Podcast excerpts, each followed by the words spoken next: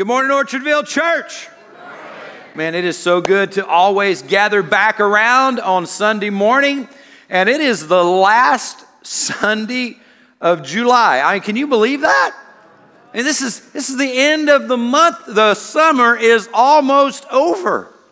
And there are some people that are going, no. And there are some parents that are going, yes. but I mean, it is it is flying by, and uh, and I one of the interesting things about summer is that it's it's vacation time and it's when people travel and and they get out with their family and they go see people they haven't seen for a long time and and get together with friends. They go places they haven't been, and it's it's great. I love that God allows that window of opportunity into our lives, and and we live in a culture where those things are possible. But what that means in the church is that every Sunday during the summer, it's like there's this constant kind of movement and flow of people who are like here one week and then they're not here the next week. And so there were people who were here last week and they're off having a great time uh, with family and friends this week. But some of you are faces that weren't here last week. And we've got some new people here that are here for the very first time. My mother in law is here for the very first time. So, uh, Mom, good to have you. And uh, she's already made some great friends. That's a beautiful row of people back there, so she's in good hands already. And uh, but if you're here for the first time or you weren't here last week, you may be thinking to yourself, "What in the world is a dining room table doing in the middle of the stage at church?" Well, that's a great question. And last Sunday, uh, we began a very short series of messages. Uh, next week, we'll wrap this thing up, but we're calling it Table Talk. And uh, so, if you weren't here last week, let me just give you a real quick sort of recap to help you understand what's going on here. So, I shared last week how quite a few years ago, Les and I were in South Carolina. This was before I got into ministry. And uh, we were at this ginormous flea market, and they had this sort of food court uh, in the middle of the place, and it was an air conditioned area. And uh, so we had sat down to eat, and, and they had these people handing out food samples, and you've seen those. You see them in Sam's Club or you know different places. And so they were there in the flea market and they were passing out samples. Now remember, this is a ginormous flea market. There, there are literally, and when I say this, I mean it, there are literally thousands of people at this flea market, and it was really, really hot. And most of the place is not air conditioned, but the food court was. And so uh, these people who were passing out food samples were walking around knowing that there are thousands of people out there in the hot who haven't eaten and are hungry and probably don't know where to go. And instead of going to see them, they were passing out food samples to people who had already sat down and were eating their food. I'm like, how stupid is that? They don't want your food, they already got their food. But I thought to myself, the reason that they don't want to do that is because it's a lot more comfortable to stay in the air conditioned area.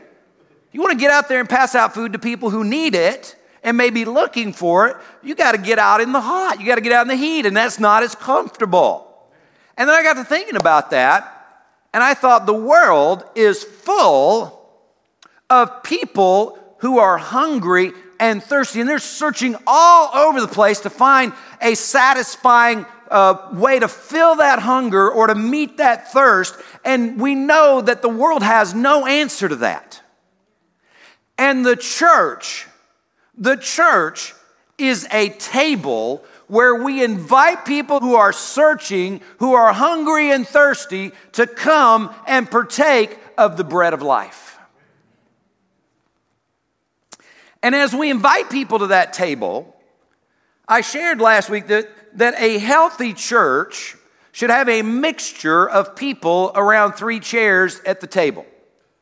And those three chairs would basically be mature believers people who have come to the table and they've, they've heard uh, about the bread of life and they've partaken of the bread of life. They continue to feed on the bread of life and they are getting strong. They're learning, they're growing, and they're understanding what the call of God's word from the bread of life is on their life. And what they do is as they sit here and eat and they get strong, they push back from the table they put down their fork and their knife and their spoon, and they get up and they come around here to begin serving and helping the people at the other two chairs. Who's in these chairs? Well, the people in these chairs, in chair two, we talked about how this should be brand new, fresh off the boat baby believers. And you might re- re- recall from your, your early parent days that when you have young toddlers who are eating at the table, they tend to make a mess. They're not all that good about how they eat, they don't have good manners. They're still learning those things. And instead of getting upset with the fact that they're making a mess, a mature parent gets over here and starts to help this toddler learn how to eat, learn how to manage what is in front of them, and how to partake of it in a healthy way so that they can grow up and be mature. And by the way, if you ever get tired of the mess, remember this a family that is not reproducing is a family that is dying. If we don't have lots of people in the second chair, lots of baby believers, then we are becoming a church that is dying. Over here in the third chair are people who are far, far, far from God. These are people who are dealing with addictions, who are struggling with alcohol, who might be struggling with drug abuse, who might be selling their bodies, who might be involved in all sorts of un- unseemly sorts of activities in their life. And I, let me tell you something. This chair with those people is a chair that most churches do not want in their, in their facility. Oh, this isn't the right place for them. They need to get their act together before they come to church. Let me tell you something. You don't clean the fish before you catch it. You get the fish in the boat and then you clean it. Amen?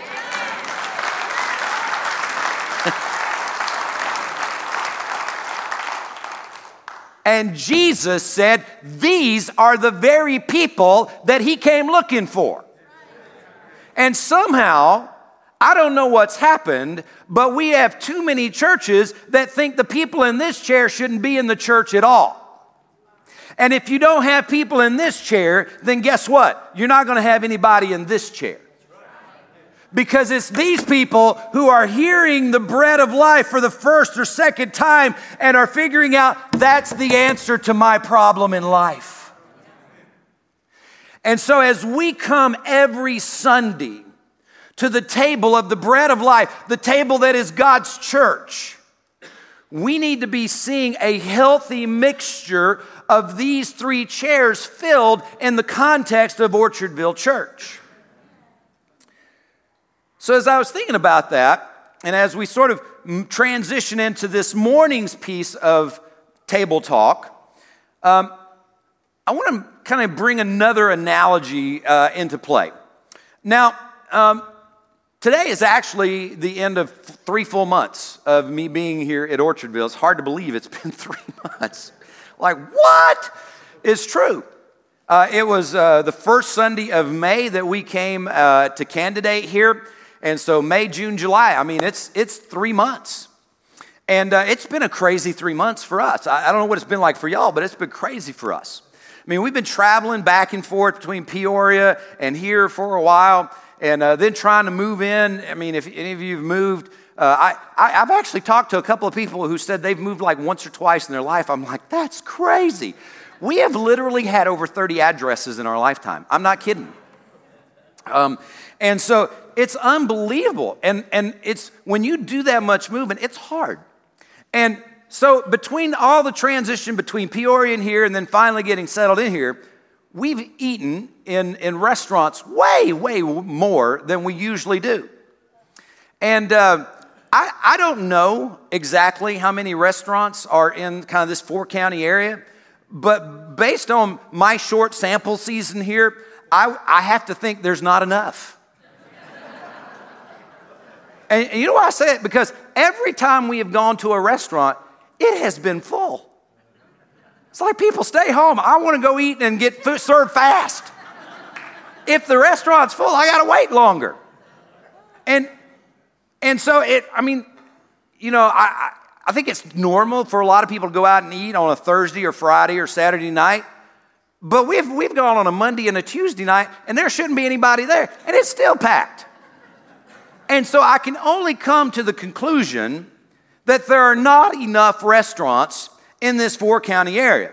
Now, I guess one of the reasons why they're, they're full, uh, besides the fact that there's probably not enough, is I mean, people got to eat, right? I mean, you got to eat. And uh, I think sometimes, you know, you think to yourself, well, I just ate yesterday. Do I really have to eat again? Yes. Yeah, you got to eat again. And the reason that you have to eat again is because nourishment equals fuel. Nourishment equals fuel. Your body is made in such a way that if you don't put food in it, you're going to run out of gas. You can only do what you do for so long before you wind up in the side of the ditch somewhere because you just ain't got nothing left. Now, on my, on my honeymoon, which was almost 29 years ago, uh, we were in New York City, in Manhattan, and I learned on that day that uh, when, when my wife is hungry, she means it. Any of you get hangry? And you're like, what the heck is that? Hangry is hungry and angry at the same time. And, uh, and I found out when she says she's ready to eat, if I don't do something about that right now, I'm going to regret that later. And so, so there's a lot of people that, man, you when it's time to eat, you got to eat. And so God made us that way. But when we come to the table of the bread of life, we find a different kind of nourishment and fuel.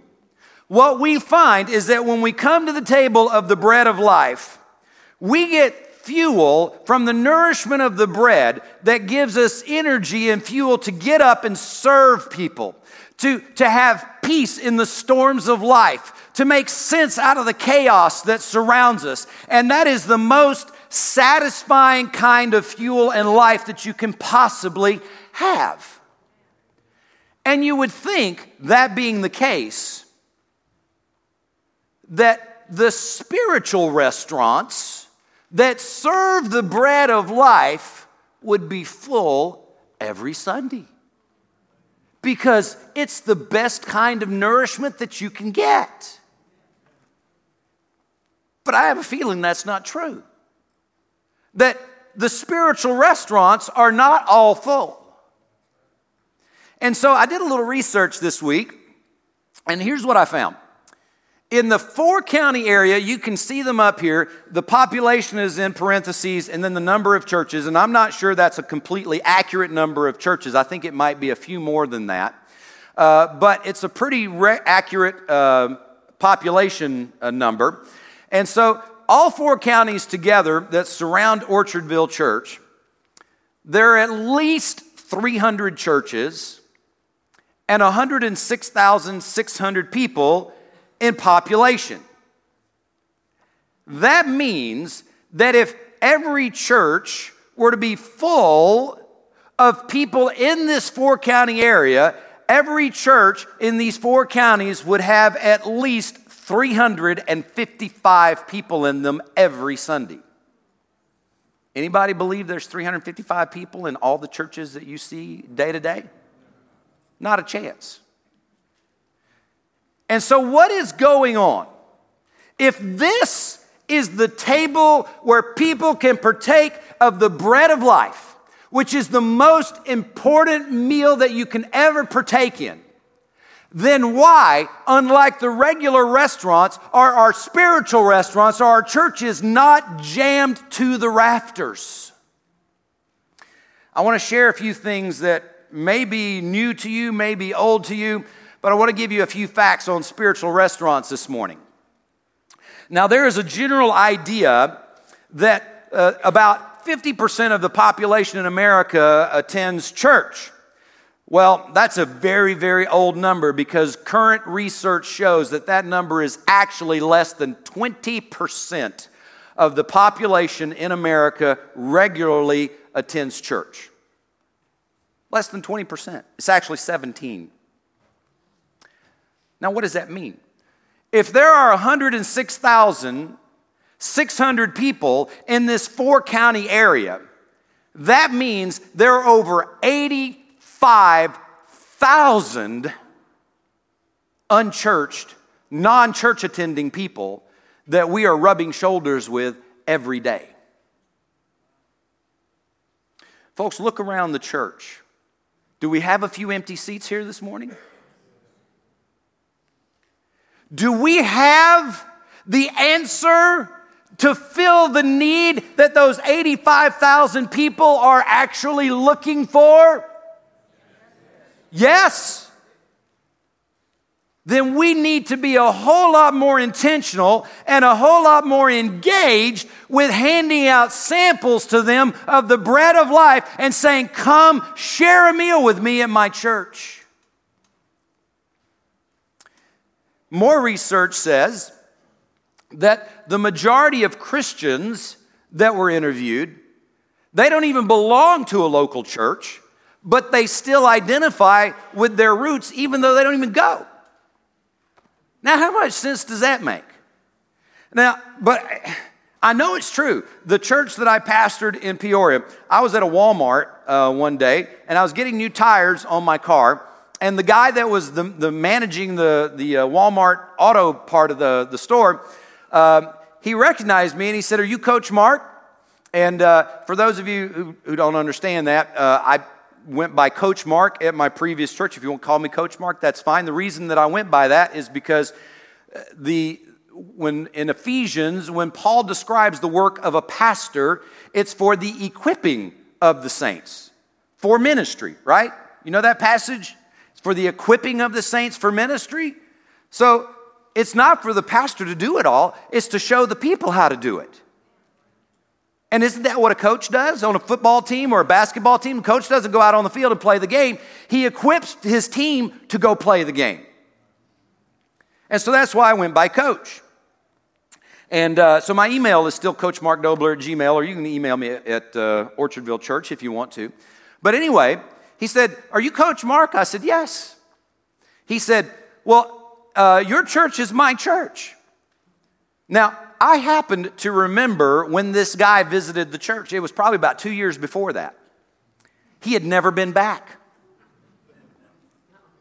He had never returned to our church, and yet we were his church. This is what that number is saying. There are a lot of people who say they have a church and they haven't darkened the door in years. That is not somebody with a church.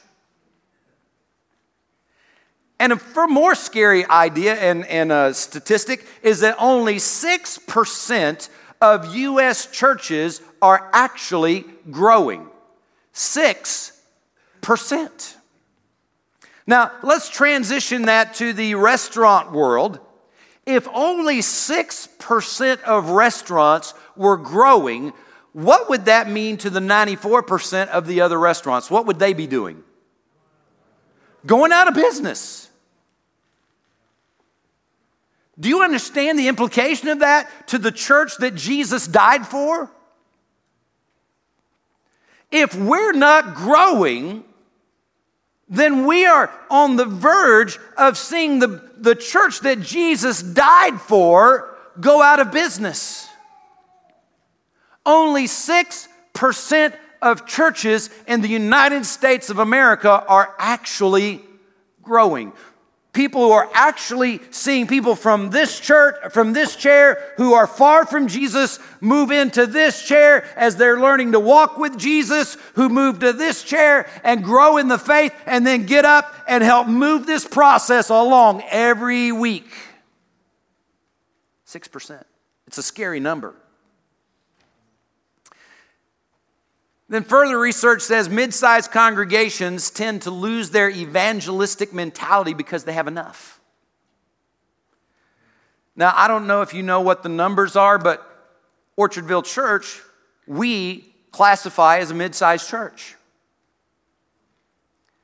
And by the research, by the statistics and the numbers, churches our size tend to lose their evangelistic zeal, their care and concern about the people who need to be in this chair because we got enough. We got enough money to do what we want to do. We got enough people to make us feel good about what we're doing. We have enough.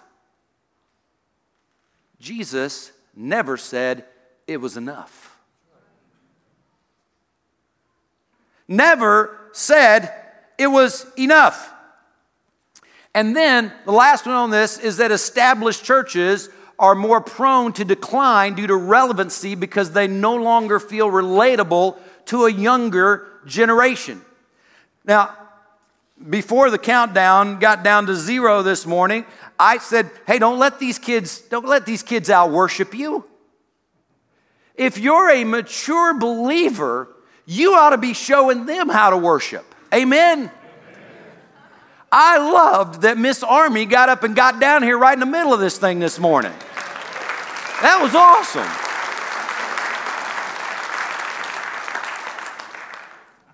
Now, open up your Bible real quick. I, I want to I wanna read a couple of verses to you from Luke chapter 6. I mean, Luke chapter 5. this, is a, this is a passage of Scripture that, that most of you are familiar with. But I, want to apply it to that last piece of information there that they're prone to decline because they just don't relate to a younger generation. Now, you know, if you're a parent, sometimes you just don't get what your kids do. You just don't. It's a different generation. They think differently. They've been exposed to different things. But you love them anyway. But Jesus was having a little back and forth in Luke chapter 5. And in verse 36, he spoke a parable to them. and he said this No one puts a piece from a new garment on an old one. Otherwise, the new makes a tear, and also the piece that was taken out of the new does not match the old. And no one puts new wine into old wineskins, or else the new wine will burst the wineskins and be spilled, and the wineskins will be ruined but new wine must be put into new wineskins, and both are preserved. So, what is going on here? Well, in this chapter, the Pharisees are basically they're heckling Jesus. And if, if, you're, if you've got it open, you can sort of look back here a little bit. And in, in verse 21, they were hollering at Jesus and saying, Who is this that speaks blasphemies? Who can forgive sins but God only? And then in, uh, in verse uh, 20 or 30, their scribes and Pharisees complained against his disciples, saying, Why do you eat and drink with tax collectors and sinners? Why are you hanging out with people in this chair? And in verse 33, why did the disciples of John fast often and make prayers, and likewise those of the Pharisees, but yours eat and drink? You know what the Pharisees were saying? Why are you not doing it like we have always done it? Hmm. Why aren't you doing it the way that we've always done it? And Jesus shared a little bit of a parable with them. And the one I want to point your attention to is you don't pour new wine into old wineskins. Jesus said in Isaiah 43, I'm forget the past. Look at the new. I'm doing something new. Do you not perceive it?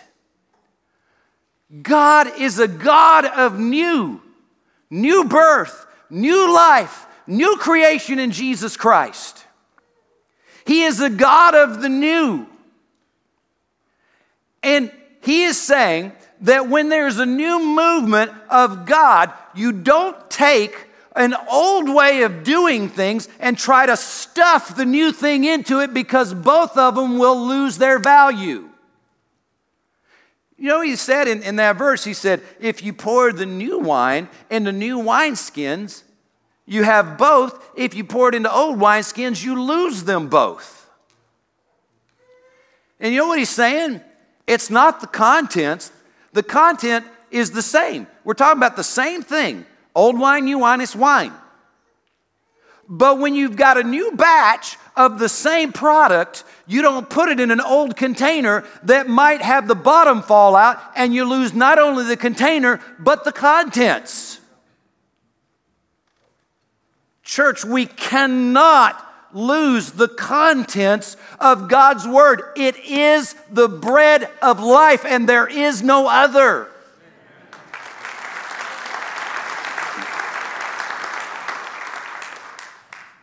But God is always doing something new, and that means that we have always got to be willing to change our container. You understand that?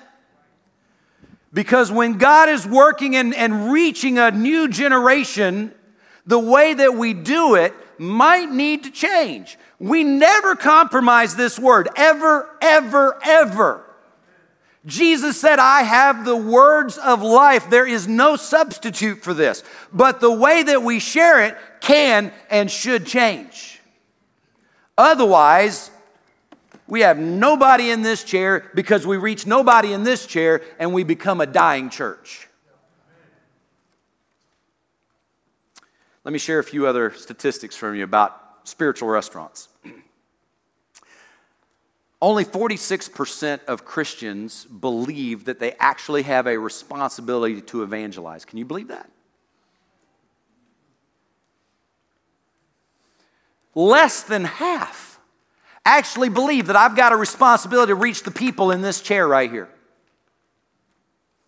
And if you want to make that even scarier, only 26% of those 40 strongly agreed that they have a responsibility to that chair.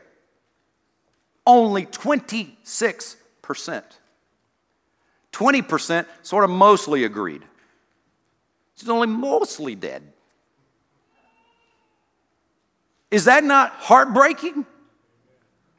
Over half of Christians do not believe that this chair matters to them. That breaks the heart of God. And 55% of the people in this survey believe that good works actually get you to heaven. Folks, you can do good things all day long till the cows come home. Every day of your life, it will not get you to heaven. And when 55% of people believe that good works will get you there, we got a lot of work to do. One other bullet on this 35 out of, out of all those people, 35% of them classified themselves by the phrase born again Christian. When Jesus was asked by Nicodemus, how, how can I be saved? He said, You must be what? Born again. God's doing something new. Born again. It's a new birth. That's how you get saved. And only 35% classified themselves as born again. But this, this is frightening. Only 7% identified themselves as evangelical Christians. Now, let me read to you what that means. In this survey, there were some phrases and terms of what people believe, and you had to meet all of these criteria in order to classify yourself as an evangelical Christian. Here's what an evangelical Christian believes according to the survey that their faith is very important in their life today they have a personal responsibility to share uh, their religious beliefs about uh, Christ, uh, Christ with non Christians. Uh, they believe that Satan exists, he is real, people. They believe that Jesus Christ lived a sinless life on earth. They assert that the Bible is accurate in all that it teaches.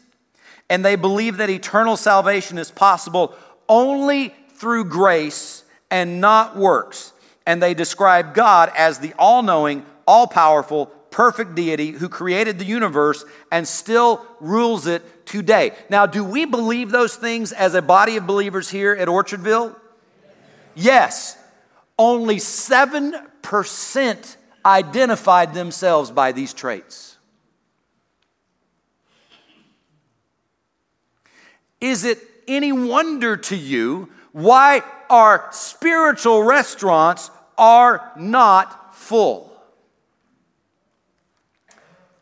Now, I think those are some powerful reasons uh, why we don't have a table full of people every week at our churches through these four counties and across the United States of America. But I, I think there's another reason too. Um, I think that in addition to this mixture of chairs, we have some wonderful, fantastic, mature believers who are occupying this chair and they push back and they serve every week here. we have some fresh believers. I love hearing that some people just came to Christ. Praise the Lord. I love when we have people that walk into the church and they haven't been here before, and maybe they're not sure if they should be here, but they're here. We need them. But I think every church, and probably Orchardville Church, has some people that are spiritually obese. And that means that they come and they sit down at this table every week. They feed on the bread of life and they eat and they eat and they eat and they never, ever get up to serve someone else or to share a sample of the bread of life with someone who is hungry and thirsty for Christ. And so, if this is mature believers, these are new believers, these are people far from Jesus who need to find him for the first time, then what chair are those people sitting in? Well, I need to add another chair, so let me go get it.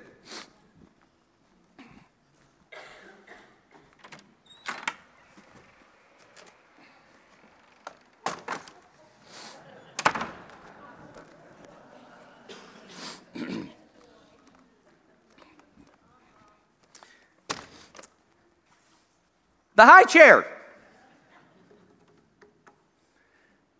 Now, if you've ever had a baby in your home, uh, you know that whoever occupies this chair, it's all about me, isn't it? It's all about me. It doesn't matter what else is going on. If my if my Cheerio falls off of this ledge and goes down to the floor, my world just went into a crisis. And I demand that you come right now and you pick up my Cheerio, even though I still got 50 on the counter right in front of me. I want that Cheerio. They don't care what anybody else is doing. They don't care what anybody else is thinking. It is me, me, me. And we've got too many people in churches that sit in the I chair.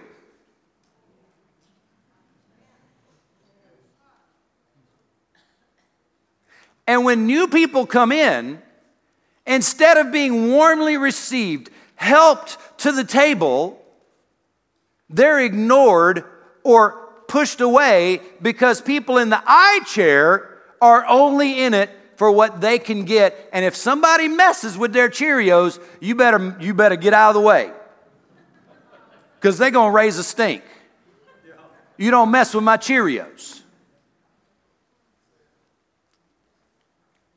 And so I think one of the reasons that we don't have full spiritual restaurants is people show up to a church maybe once, maybe twice, and they encounter a few too many people in the I chair instead of people who are embracing them and saying, Let me help you to the table. And the people who are sitting in that chair, they've been feeding on the Bible so long, without getting up and exercising, their Bible belt is on the last hole. They got no more room to expand that thing. And there they sit. And when they sit there, they go, I want this. Or I want that. I want this ministry. I want that ministry. I wish we would quit this. I wish we would quit that. I wish we wouldn't do this. I didn't like that. Now, I'm sure if you ask people who have served on a staff at any level or served in any sort of ministry here this morning who has any sort of experience with that, they will tell you these are the people that make the most noise in the church. Now, I'm not going to ask anybody that served on staff anywhere to say amen to that, but it's true. They're the people who make the most noise. And it is really, really tempting for a pastor or pastoral staff to turn their back on all of these people, the larger number, the three chairs who are creating a beautiful ecosystem spiritually, turn their back on them and take care of the I chair people. Why? Because they make the no- most noise. And the squeaky wheel, what? Gets the grease. And so we got a lot of churches that are investing all their time, all their energy, all their resources into the people in the I chair who are demanding what they want. Meanwhile, these people are being ignored. Luke 15, 4. If you're still in Luke, turn over a few pages to Luke 15, 4.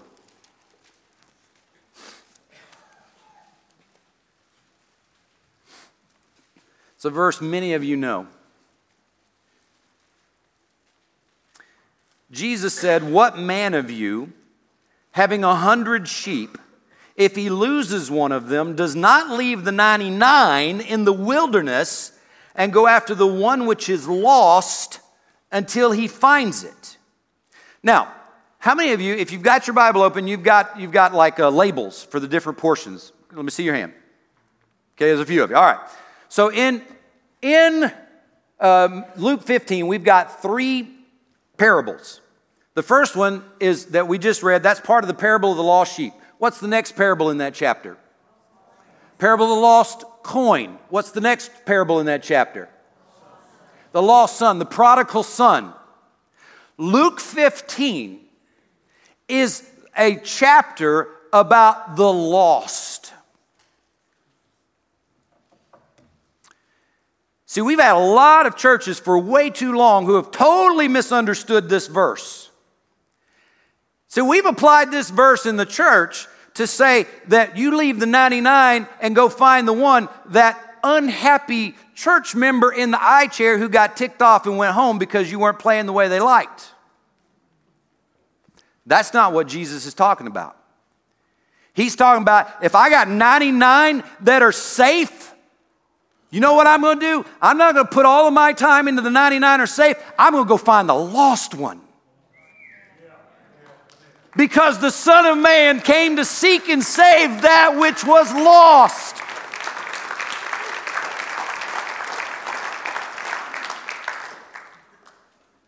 That's what he came for. And so instead of pastors and staff spending all their time investing in people who are investing in others, we got way too much time invested in people who are going, I want this, I want that, I don't like this, I don't like that, and making sure they're happy. Jesus said, I ain't got time for that. I came to search and find the lost. So you might realize that people in that I chair are actually not spiritually mature. It is the exact opposite of spiritually mature. So let me give you just a few quick words about spiritual maturity. It is not automatic. Now you think, well, I, I accepted Christ. I'm coming every week. That does not mean that you are maturing spiritually. It's a good start. You should be coming every week. The Bible tells us in Hebrews to forsake not the assembling of ourselves together. So we should be doing this, but it is not automatic. Check this verse out in Hebrews. The writer of Hebrews said in, in, chapter 5, verse 12 and 13, he said, For though by this time you ought to be teachers. In other words, you got saved, you've been coming around, you've been hanging around, you've been feeding on the bread, you ought by now to be teachers. You ought to be serving. You ought to be getting up out of this chair and coming and help happen, make this happen over here. You ought to be. But here's what's happening you need someone to teach you again the first principles of the oracles of God. And you have come to need milk and not solid food. You know what he's saying? Instead of growing, you've gone the opposite way. You have become a baby again. And now you are one of those people who are sitting in the I chair going, me, me, me. You have not matured. Why? Because maturity is not automatic. And he said, You should be eating solid food, but you need milk. For everyone who partakes only of milk is unskilled in the word of righteousness, for he is a what? He's a babe. We have way too many believers who have been believers for way too long and still qualify as a babe because they've never given themselves to the maturing process. So it's not automatic, and maturity, spiritual maturity, is definable. It looks like Jesus. Look at this in Ephesians chapter 4, verses 11 through 13. And he himself gave some to be apostles, some prophets, some evangelists, some pastors and teachers for the equipping of the saints for the work of the ministry, for the edifying of the body of Christ. Now, we referenced that verse a while ago, but now check out what he says after that. Till we all come to the unity of the faith and of the knowledge of the Son of God, to a perfect man, to the measure of the stature of the fullness of Christ. See, Jesus is our measuring standard. When we say we are Christians, what is that saying that we are being like? Like Christ. Christians mean little Christ. That's what the believers were called in the early centuries because they were living so much like Christ that they were called little Christ. That's where we got the term Christians. When we call ourselves a Christian, we are measuring ourselves against the standard of Jesus Christ. And that is how we define maturity. Are we looking more and more and more like Christ? And here's a couple of things that we need to always remember about the, the measure of Jesus Christ. Mark chapter 10, verse 45, Jesus said, The Son of Man did not come to be served, but to what? Serve. Are you serving? If you're not serving, if you're not passing out samples, if you're not helping this process happen, you are not displaying the character of Christ. You are not maturing as Jesus intended for us to mature. Luke 19, verse 10 Jesus came to seek and save that which was lost. If you have given up on reaching or caring about finding people that need to be in this chair, you are not exhibiting the maturity of a Christ follower. And this is the problem in far too many churches in the United States of America, and why our spiritual restaurants are way too empty versus regular restaurants, which are packed all the time. Build believers, reach the lost. Say it with me. Build believers, reach the lost. One more time. Build believers, reach the lost. It's not complicated. But man, do we get distracted by a whole bunch of other things. We want to build believers, grow them up, mature them in Christ. Why? So we can go out here and reach the lost. There's a lot of incredible serving that is going on from people in this chair within Orchardville. We just finished the third week of camp this last week. It was an incredible week. I was a little bit under the weather this week, uh, dealing with some sinuses or whatever, so I, I, didn't, I wasn't sure what it was, so I didn't want to be in people's space too much. But just being here and seeing all of that going on, it was amazing. It was fantastic. I was so blessed. My heart was so encouraged because of what I saw going on within the body of Orchardville Church. Man, there were so many different ways that people were serving. Man, kudos to the, to the crew that came in every day and prepared a meal. Man, you can't have camp without a meal. It won't last long. And there's a lot of work that goes into gathering all of that and then coming in and, and putting it together and then cleaning up after the fact. There was a lot of work that went into getting ready for the camps to begin with earlier this summer that, that started with, with uh, junior church, or, or I mean, uh, children's camp, and then junior camp, and concluded last week in senior camp. We saw some amazing serving going on, and we saw probably at least 15 to 20 different people come to Christ through our camp ministry. Amen. Come on, church.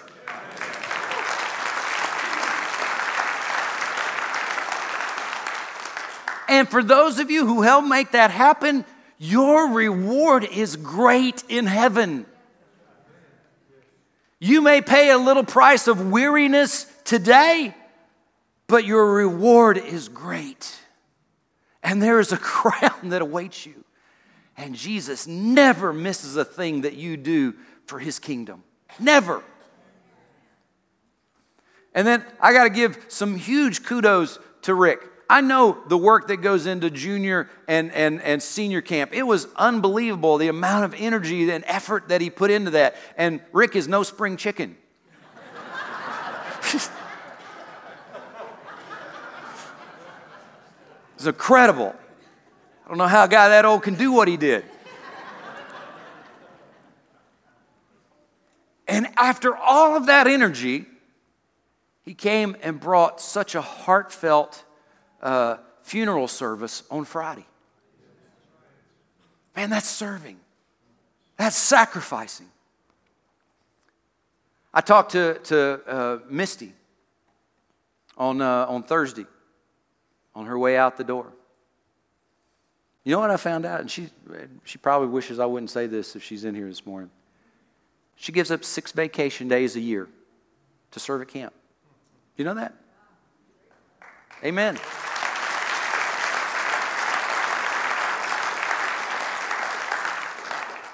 And she never regrets it. That's some fantastic serving, but we need more. We need everybody to be engaged in the serving that Jesus calls us to, to reach the lost and grow them up, to go back out and reach more lost. Now, when we're doing that, we're bringing more people in. We're growing the kingdom. Now, when you bring a whole lot more people to the table, right? You ever had you know, one of those tables that you, you pull them apart and you throw leaves in there? Right? You just expand the table. So I want to talk real quickly about adding some leaves to the table when we're doing what we ought to be doing. Growth, church, is a natural state of progression. You know what that means? It means it ought to be happening. It's natural. When something is born and brought to life, it is naturally supposed to grow, but it needs the proper care in order to do so. And that means that we've got to be very intentional about not losing our focus so that we can go out and reach the lost, win them to Christ, grow them up so they can go out and do it again. Growth is adding people to the kingdom.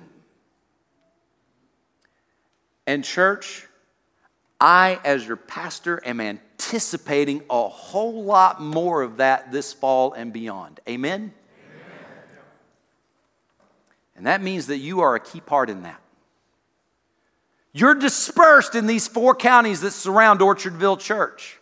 You're the ones that are out there passing out samples, and you need to get busy representing the Savior and inviting people to the table where the bread of life is shared. And lastly, growth is walking in obedience as we mature in our faith. See, this is the sign of maturity when we're serving in obedience. Now, let me just say this about that real quick, and we're wrapping this up. In fact, I'm going to invite our, our worship team to, to come on up to the platform so that uh, when I finish this, you're ready to go. Do you think that everybody that shows up to serve every Sunday is always wired to the max, ready to serve. I mean, they just can't wait to get there. You think everybody arrives on the Sunday that they're supposed to be serving with that mindset? There have been some Sundays that I've been a preacher and I wake up and like, man, I don't want to go to church this morning. You ever been serving and you wake up that way? I don't want to go to church this morning. I don't really have an, a chance to, you know, make that work. I'm, I'm supposed to show up, so I show up. And you know what that is? That's serving in obedience. There are people all over this congregation that you're supposed to serve on a Sunday morning. There are Sunday mornings that you get up and man, you just don't feel like it. You're tired, you're weary, you're worn out, but you get up and you serve. Why? Because that's what God calls us to. And in the middle of serving in your weariness, somehow God shows up and pours into your life and blesses you in ways you didn't even anticipate. So it's serving in obedience, it's getting baptized in obedience. I'm going to baptize Henry in just a little bit this morning. There's going to be a baptism class next Sunday. And then, Lord willing, some of you who have been saved and walking with Jesus for a long time, but maybe you never followed Jesus in baptism, you'll come to that class and you'll be one of those people going under the water next uh, two weeks from now, declaring to the world, I belong to Jesus. He is my Lord and He's my Savior.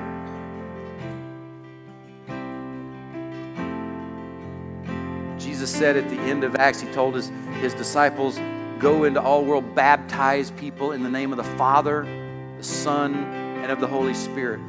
When Peter preached in Acts chapter 2 and, and they responded to his message and they said, What do we have to do? And he said, Repent and be baptized. This morning, I'm calling you as an individual follower of Christ to respond in obedience this morning? Where are you falling short of the measure of Jesus Christ?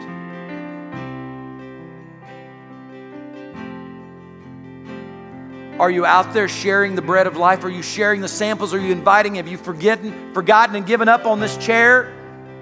Have you spent too much time in this chair? Are you helping people in this chair grow in their faith?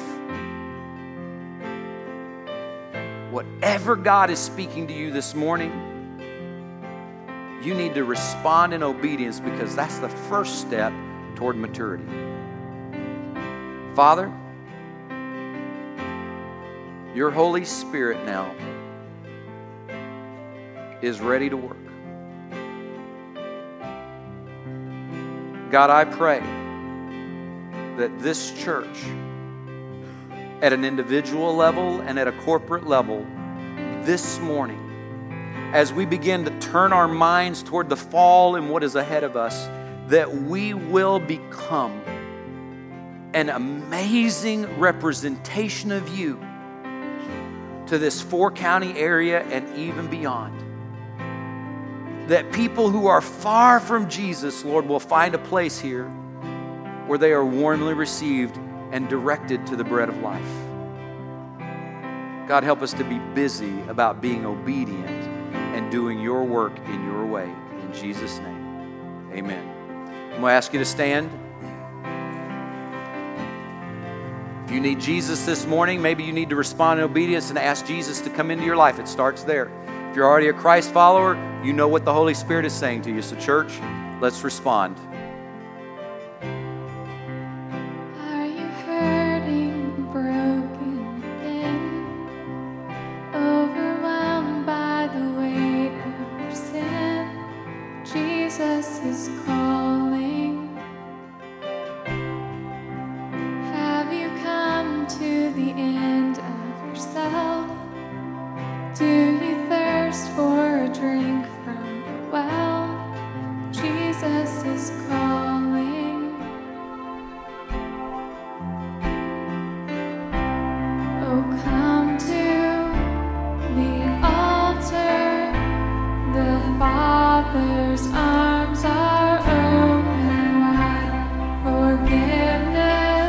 Are you satisfied this morning, church?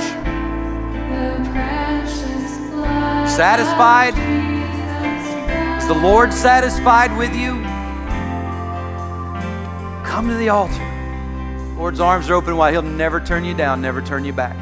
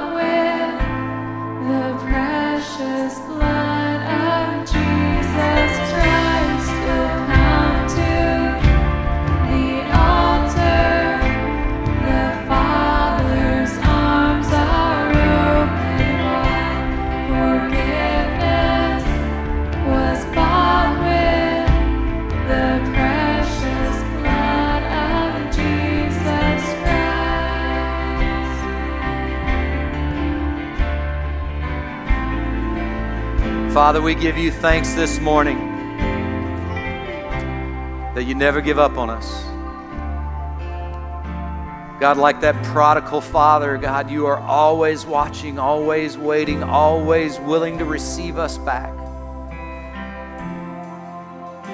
Lord, we give you thanks this morning for those who have stepped out in faith, who have stepped out in obedience. Lord, we know that every time we offer and invitation, there are always those who are just fearful of stepping out, but they're doing business with you right where they sit. And so, God, I pray that you will bless every prayer that has been offered to you this morning, that you will encourage every heart, and that you will preserve and protect the commitments and the decisions that have been made. And Father, may people, when they look at Orchardville Church, may they know that it is a place whose arms are open wide to receive people, no matter where they are, to share the bread of life and say, This is how we live. God, we give you thanks, we give you praise, and we are ready to celebrate baptism in Jesus' name. Amen.